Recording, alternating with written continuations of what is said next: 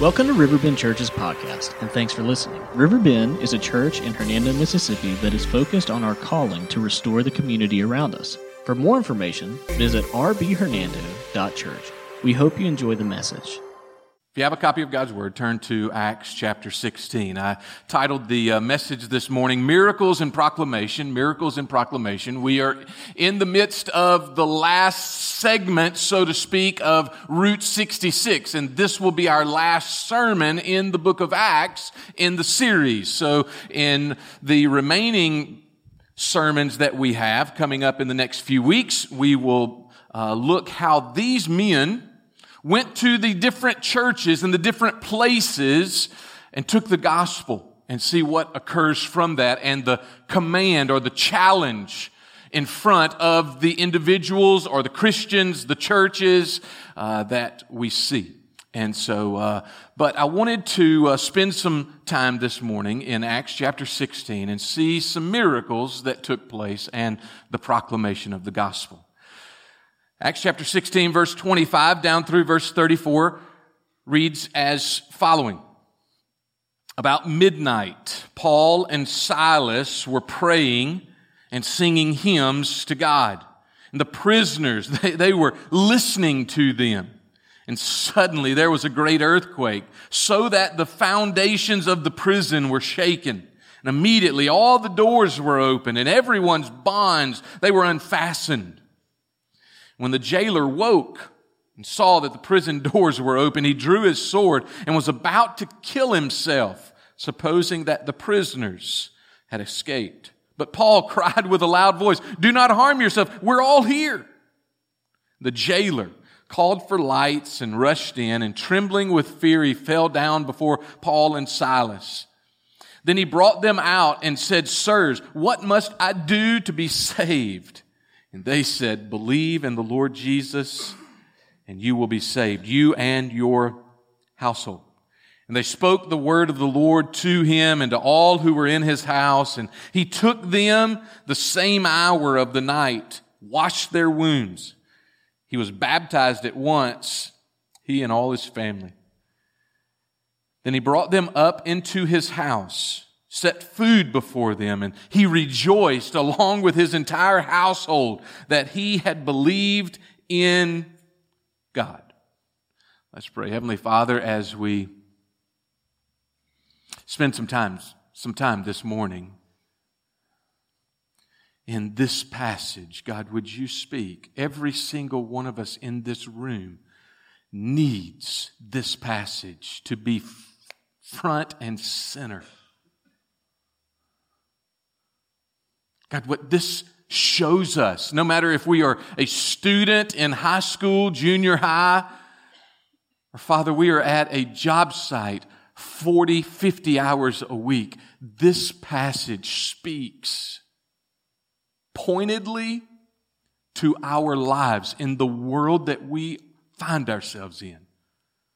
God, would you move? Father, there are a number of us in this room right now that our hearts are hardened. We need desperately to hear you this morning. Father, we are complacent. We're just okay right where we are. And God, that is not your desire for me, for us this morning. Would you speak from this word to challenge, encourage, convict? To draw us close to you. You will receive all glory because it is yours. We love you and ask again that you would speak in Christ's name. Amen. I've stated this to you once before, I believe, in a sermon. But there is an ancient Chinese proverb that I was reminded of this week. Um, Albert Mohler, in his briefing on Monday, which is a podcast about uh, news and events. His tagline is news and events from a Christian worldview. He used, he reminded me of this um, proverb this week as he was telling it. There's an old Chinese proverb and it goes something like this. There was an old Chinese farmer who had a son. And it was considered very good luck. And everybody in the community, everybody in the village came to him and said, Oh, you've got good luck because you have a son. And he said, Good or bad, it's hard to tell. Time went on and it was time for a harvest and there was the boy and the boy was out in the field and everybody was there and they came by the dad and said, Oh, your son's helping you in the field. That's, good luck. And he said, good or bad, it's hard to tell. That day, the son broke his leg and everybody turned and said, ah, oh, that's bad luck. And he said, good or bad, it's hard to tell. Three days later, a warlord came through the area and he took all the able bodied males to be a part of his army. And that army was defeated and killed. And everybody came along and said, Oh, it's good luck because your son doesn't have to go. He's got a broken leg. He said, good or bad, it's hard to tell.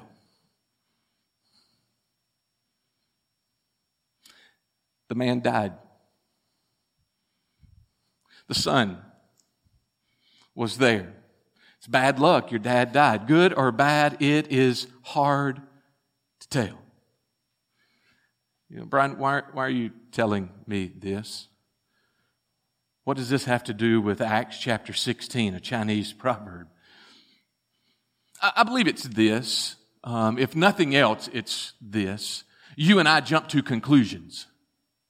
We are extremely fast to jump to a conclusion and we say, oh, immediately, if something doesn't go our way, oh, that's terrible. It is the worst thing ever. The day that you and I live in we find ourselves in front of a screen, whether it is a computer screen or a phone screen, and we immediately, immediately share our angst with a whole world. We immediately say this was the best thing ever. And 20 minutes later, we say that was the worst thing ever. And it's the same exact thing. How does it fit with Acts chapter 16? You and I, if we would have been there, or if it would happen today, we find ourselves in Philippi, like Paul did in Acts chapter 16. Right before the passage that we read, all they do is they walk into town. And as they walk into town, they do exactly what they do everywhere else. They find a place to worship. And when they find a place to worship in verses 11 through 15, they find these group, this group of women out by a creek side and they are praying and they go and they worship there. And then they're walking amongst the people day after day. And as they were going to a place of prayer, verse 16 states, they were met by a slave girl who had a spirit of divination she had a demon in her, and that spirit brought her owners much gain by fortune telling. She followed Paul and us, crying out, These men are servants of the Most High God, who proclaim to you the way of salvation. And she kept doing it for many days. And this, I'm sure, made Paul annoyed. She kept doing this many days. Paul, having become greatly annoyed, verse 18, turned and said to the Spirit, I command you in the name of Jesus Christ to come out of her. And it came out that very hour. If we're thinking about the old Chinese proverb, that's good luck, bad luck. Because it's good luck, possibly. The whole thing comes to a head, so to speak, and the demon is cast out. But because of that, look there in verse 19, when her owners saw that their hope of gain was gone, they seized Paul and Silas and they dragged them into the marketplace before the rulers. And when they had brought them to the magistrates, they said, Hey, these men are Jews. They're disturbing our city. They advocate customs that are not lawful for us as Romans to accept or practice. The crowd joined in attacking them, and the magistrates tore the garments off them and gave orders to beat them with rods. And they had inflicted, and when they had inflicted many blows upon them, they threw them into prison, ordering the jailer to keep them safely. Having received this order, he put them into the inner prison, like putting them in the hole in solitary confinement and fastened their feet in stocks. And if we believe the old Chinese proverb, we would say that was bad luck. But was it? It's hard to tell because of the events that take place from that. The first point this morning is this cultural adjustments. Cultural adjustments for you and me, cultural movements, they are not taken lightly. If you see those verses that I just read for you, there was a cultural movement or a cultural adjustment that Paul and Silas and Luke brought into the city. It was different from what had been happening in their city. And it wasn't taken lightly.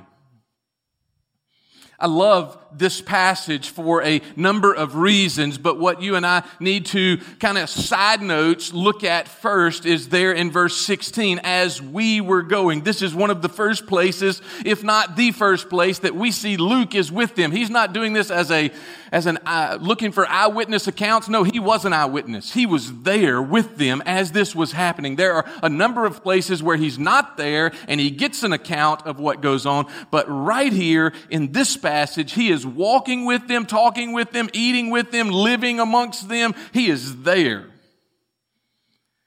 And as we were going to this place of prayer, all these things were happening. Their accusers say that they were disrupting the whole city. Well, let's be honest, they were definitely disrupting their cash cow, right? Their, their cash cow had now been taken away. This demon possessed girl who was telling fortunes no, no longer has the demon and therefore no longer can tell the correct fortunes. No money was coming in and these owners were mad. And then they say they advocate customs that are not lawful for our culture. That was something because Rome allowed a ton of things to go on. They tolerated a lot. This was a huge assertion. And it was brought about by these owners and it brought, drew a crowd and this crowd escalated the whole event. They were beaten. Paul and Silas were, and they were thrown into prison. So let me make an argument for us this morning. Cultural adjustments are movements. Cultural adjustments or movements happen all the time. As a society and as a culture today, you and I find ourselves in the midst of numerous adjustments, numerous movements right now. Seasons and times change, and when they do come, change happens drifting away from where we started as a nation, drifting away from our core values that we were founded on. Is it progress? Is it new? No, it happens. So, hand raised, two hands raised. I'm not trying to be political this morning. I'm just picking an issue. Okay? So I'm going to pick an issue and I'm going to make an argument and then it's an argument, an issue that I don't think 100% of us in the room are for or against. I would guess that the majority would be for or against this argument.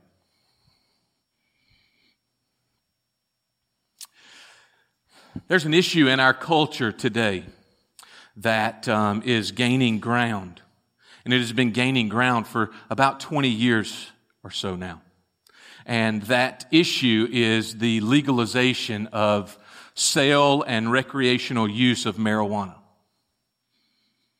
I don't know where you stand on that. That's not the, the point of this message. But let's just state this. The THC level in today's marijuana. THC is tetrahydrocannabinol. It's the crystalline compound that is the main active ingredient in cannabis, i.e. marijuana. And the level of that in the plant today is three plus times higher than it was in the 60s and 70s when the whole argument for legalization in America started. This past week, there was an article in the New York Times stating this, arguing this about the legalization of marijuana. That there should be a law against it for every person under the age of 25. Nobody under the age of 25 should legally be able to partake. Why 25?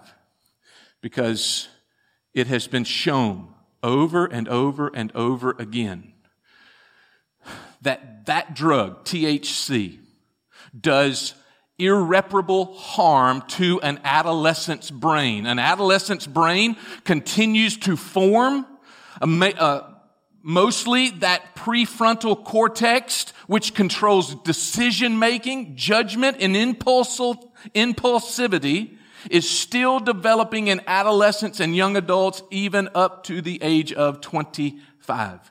And these scientists, these doctors wrote this article stating that there should never be a law that allows those under the age of 25 to partake.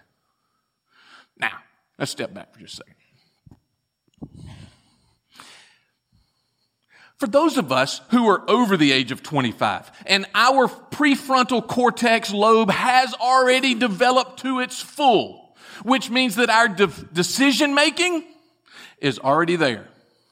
Would you not think that those who can have decisions would say, hey, if it's not good for somebody under the age of 25 whose prefrontal cortex has not, lobe has not fully developed, that it's probably not pretty good for us over the age of 25? That's not the case in our culture today. That's a side note. That was for free. Let's just move on. So let me get to the point. I get to the point, and I use that as this.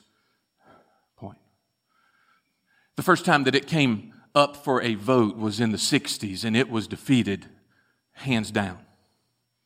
It came back up, defeated, came back up, defeated, came back up, defeated one state after another defeated it, defeated it. No, there is no way that we can have legal legalization of this drug. In 1996, it was the first time that it was brought up for a vote and it won in the state of California. Almost immediately, there were multiple states that started bringing it in and that vote in 1996 and then again in 1998 and now in 2018 and 19, it's no longer just for medical use. It is now for recreational use and sale. The reason I tell you that is this. The first time that these guys walked into Philippi, the first time that they spoke the name of Jesus in the Roman Empire, they were beaten and they were thrown in jail. And it continued to happen for 200, 315, 325 years. But immediately, not immediately, but soon, just as this argument has been forming and changing in our culture, there was a shift and the winds started howling the opposite way. And in 325, there was a man by the name of Constantine who was on the Roman throne and he went from pagan to Christian and immediately Christianity was no longer a persecuted religion. It was the religion in Rome cultural movements, cultural actions and arguments. They're happening. You and I need to understand that they are happening as I am standing here, as you are stick, or as you are seated here. Don't stick your head in the sand and think that they aren't because they are.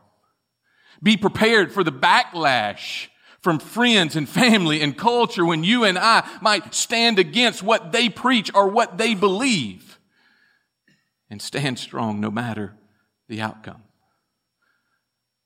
A second point that we find in this passage is not just about cultural movements, but we see this. Personal contentment is free no matter the position, no matter the place.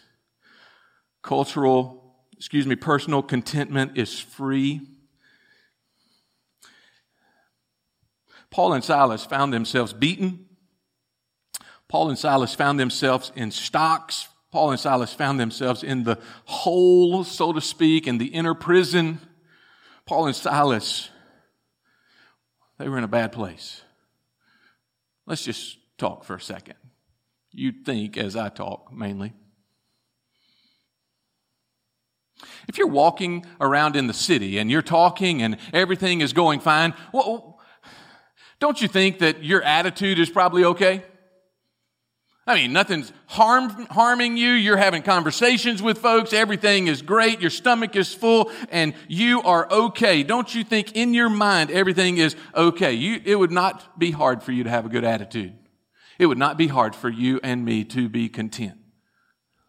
Then, you get arrested.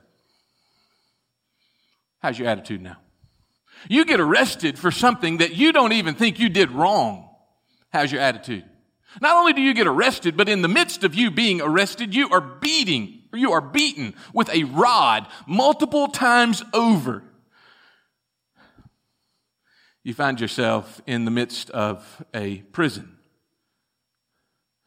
for something that you don't believe you should be there for. How's your attitude now? Where's the level of contentment in your life now? Everything that you thought was going great has now been flipped over and everything, it seems, is going terrible. How are you in your contentment? Paul and Silas found themselves in prison, and here is what happened. Once they were beaten, backs raw, once they were imprisoned in chains, once they were put in stocks, about midnight, Paul and Silas were snoring. No, verse 25 states. About midnight, Paul and Silas were praying, singing hymns to God, and the prisoners were listening to them. Suddenly, there was a great earthquake. Personal contentment is free no matter the position or place that you and I find ourselves. Contentment is not driven by your position. Contentment is not driven by the things that you have in your driveway, the things that you and I have in our houses, the place where we find ourselves. Contentment is driven by what is inside of you, what is inside of me. You and I choose in our circumstances how we are going to respond, not the other way around. Do you find yourself having a lot today?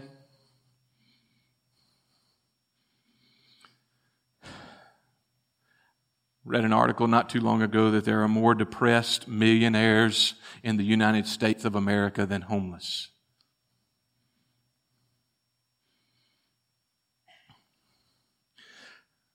Never forget going outside the United States for the first time. Finding myself in the midst of northern Brazil for the first time and seeing those that had absolutely nothing and how happy they were. Contentment, your personal contentment is not driven by your circumstances. If you have a lot, or you need a lot? Do you have a change of clothes? Do you have a roof over your head? Do you have a fridge that has some food in it? Do you have a job? You and I find ourselves better than 99.8 or 9% of the whole world. Now, if we would just sit here for these 20 minutes that I have been talking, and that's just where we stay. We talk about, about a, a moral revolution or a cultural revolution, or we talk about uh, contentment.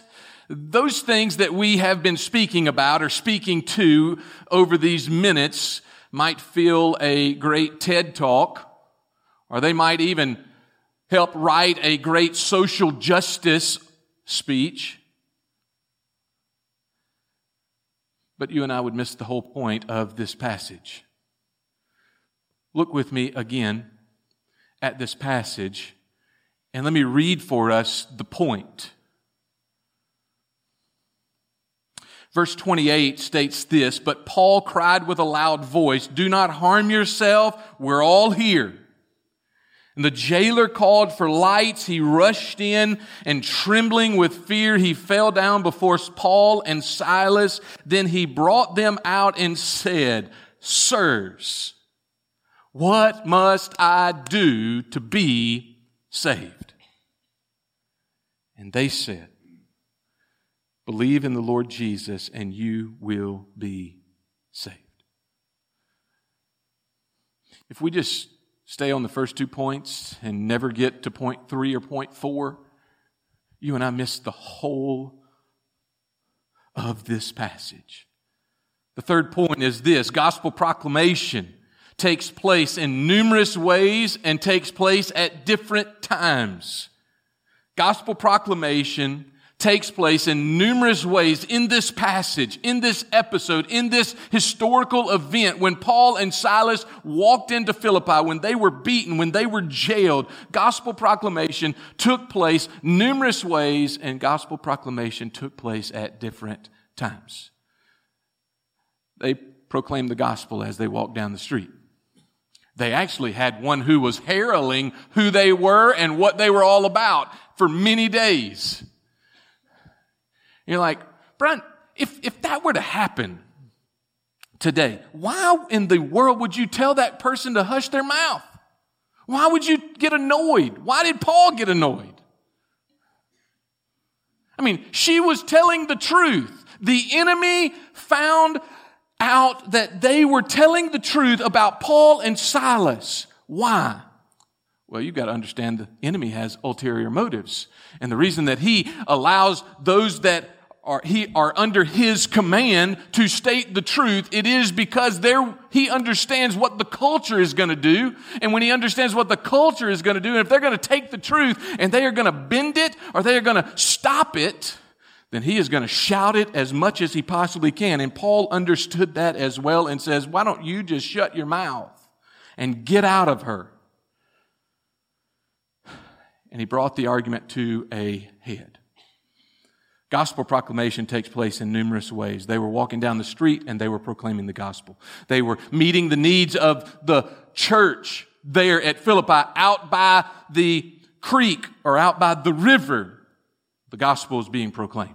Now they find themselves in stocks in the midst of the jail and the gospel is proclaimed. It's proclaimed by praying. It's proclaimed by singing. It's proclaimed because Paul and Silas are praising the name of Jesus. Question for us. This past week, people have heard you talk. This past week, people have seen your face. This past week, scores of people have come in contact with you. How many people heard the gospel this week because you were praying? How many people heard the gospel this week because you were praising? How many people heard the gospel this week because you were proclaiming? When's the last time that someone heard the gospel because you were doing those things? I will take the time. I really don't have it, but I will take the time. Wednesday night, the Connect leaders were meeting at uh, Guadalajara and um, we were just going about our business. And there was a gentleman that was seated at a table next to us, and um, let's say it nicely. Um, he was a little chemically inconvenient or chemically influenced because of some things that he was picking up and placing in his mouth and partaking in. And uh, he just sat there for a little while, and I saw him. I don't know if the other guys saw him, but I saw him, and he was he was intent on what I was saying. He was intent on my conversation and our conversation, and we were talking about what was happening in August, and he didn't have a clue, even though he was tied in, because he thought he was about to uh, get in on a business venture and want to invest in that. And he pulled his chair up because James Hanson, that's what he called him. His name's John, but, but uh, he called him James forever uh, Wednesday night. James said, Why don't you pull your chair up? John did. And uh, so he pulled his chair up, and it was an interesting conversation to say the least. Multiple times over, he heard how Jesus loved him. Multiple times over, he didn't catch it. Multiple times over, he then kind of circled back and tried to understand, but the substance inside of him would not allow him. Multiple times this week, I've had the opportunity to talk about the gospel with individuals, individuals that I know and individuals that I have never seen before. Multiple times, you will have that same opportunity coming up this week if the Lord allows us to live seven more days. The question is not will you as students, will we as adults have those opportunities? The opportunities are there. The question is will you and I take those opportunities and proclaim the gospel? The gospel was proclaimed in multiple ways and at multiple times. But then finally, let's see this point, and I will try to land the plane. Gospel acceptance. When somebody accepts the gospel, it brings about a change in that person. When they accept the gospel, there is a change. It is definitive. It is seen. It is lived out. The gospel is. And we see it right here with this jailer. And it is seen in and through you and in me as well. Paul wrote it this way to the folks at Colossae, a different church in a similar setting.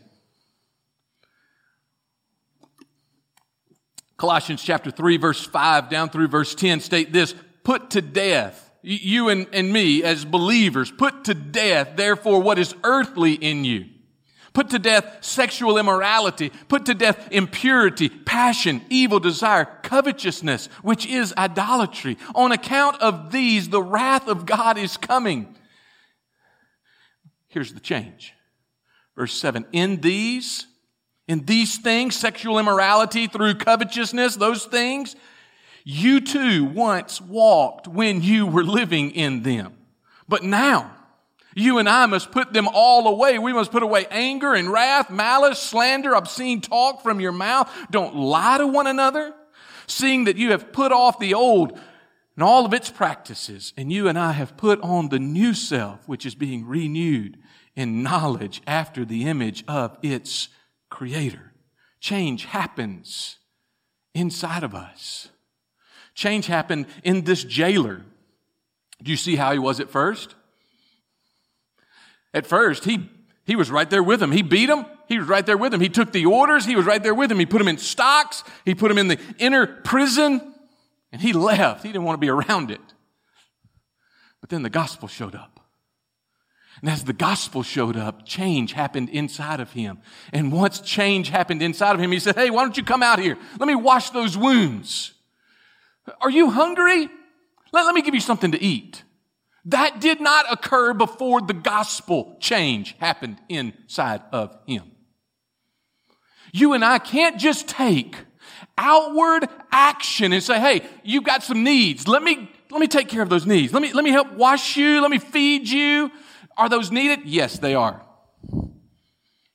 But change happens, church, when the gospel hits a man or woman, boy or girl's heart.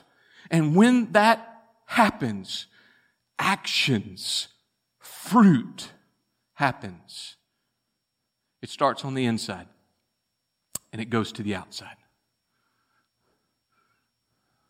Some of you here, some of you here, you have the actions on the outside, but there's no change on the inside. Quit playing the game. It's an eternal game that you find yourself playing. And if you continue to play the game, you lose eternally. The only name under heaven whereby we might call upon and be saved is the name Jesus. And when this jailer and when you and I understand that, we understand the gospel and we digest it, it changes us from the inside out. So, what are your actions today? What are your actions? And what's driving those actions? For many of us, for many of us in the room, I honestly believe this. I, I want you to think about those first days that you were saved. I, I want you to think about maybe you were a teenager and now you are a seasoned adult. Maybe you were a child and now you're a teenager. But I, I want you to think about those first days. And as you think about that, think what was going on in your heart and think what was going on in your life. There was a total change. And that's exactly what took place in Philippi, and that's exactly what you and I are called back to today. Because the one who changed you then has continued to change you. The one that changed you then still lives in you and desires to allow you to be used for his name. So that when you come across the scores of people that you will come across this week, they can hear the gospel by your praying. They can hear the gospel by your singing. And they can hear the gospel by your praising and proclaiming his name. Heavenly Father, you have loved us deeply. Heavenly Father, you have paid a price for us. Jesus, by your blood, we are saved. By your blood, we are healed. By your blood, our transgressions, our sins are covered and atoned for by your life rising from the dead, Jesus, we live. We live today, but we live also eternally because you are alive.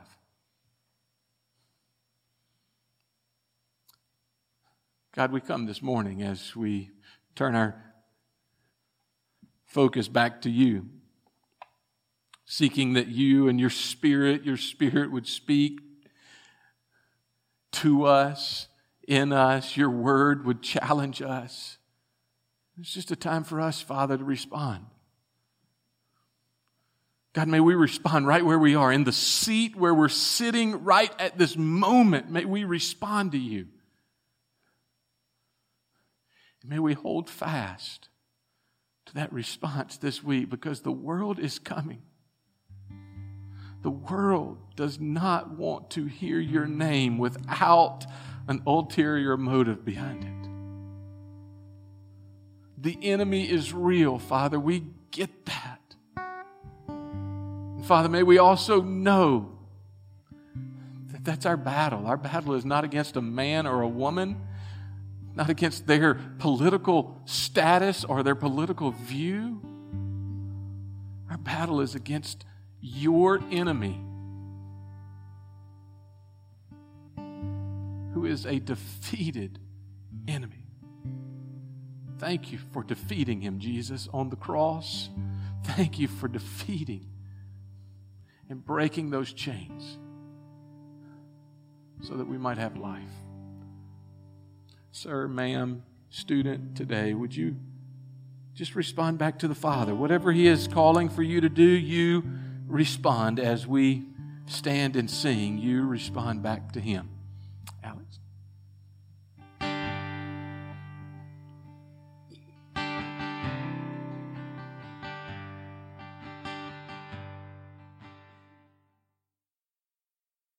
You have been listening to the latest message from Riverbend Church. We hope you enjoyed it. Live Sim.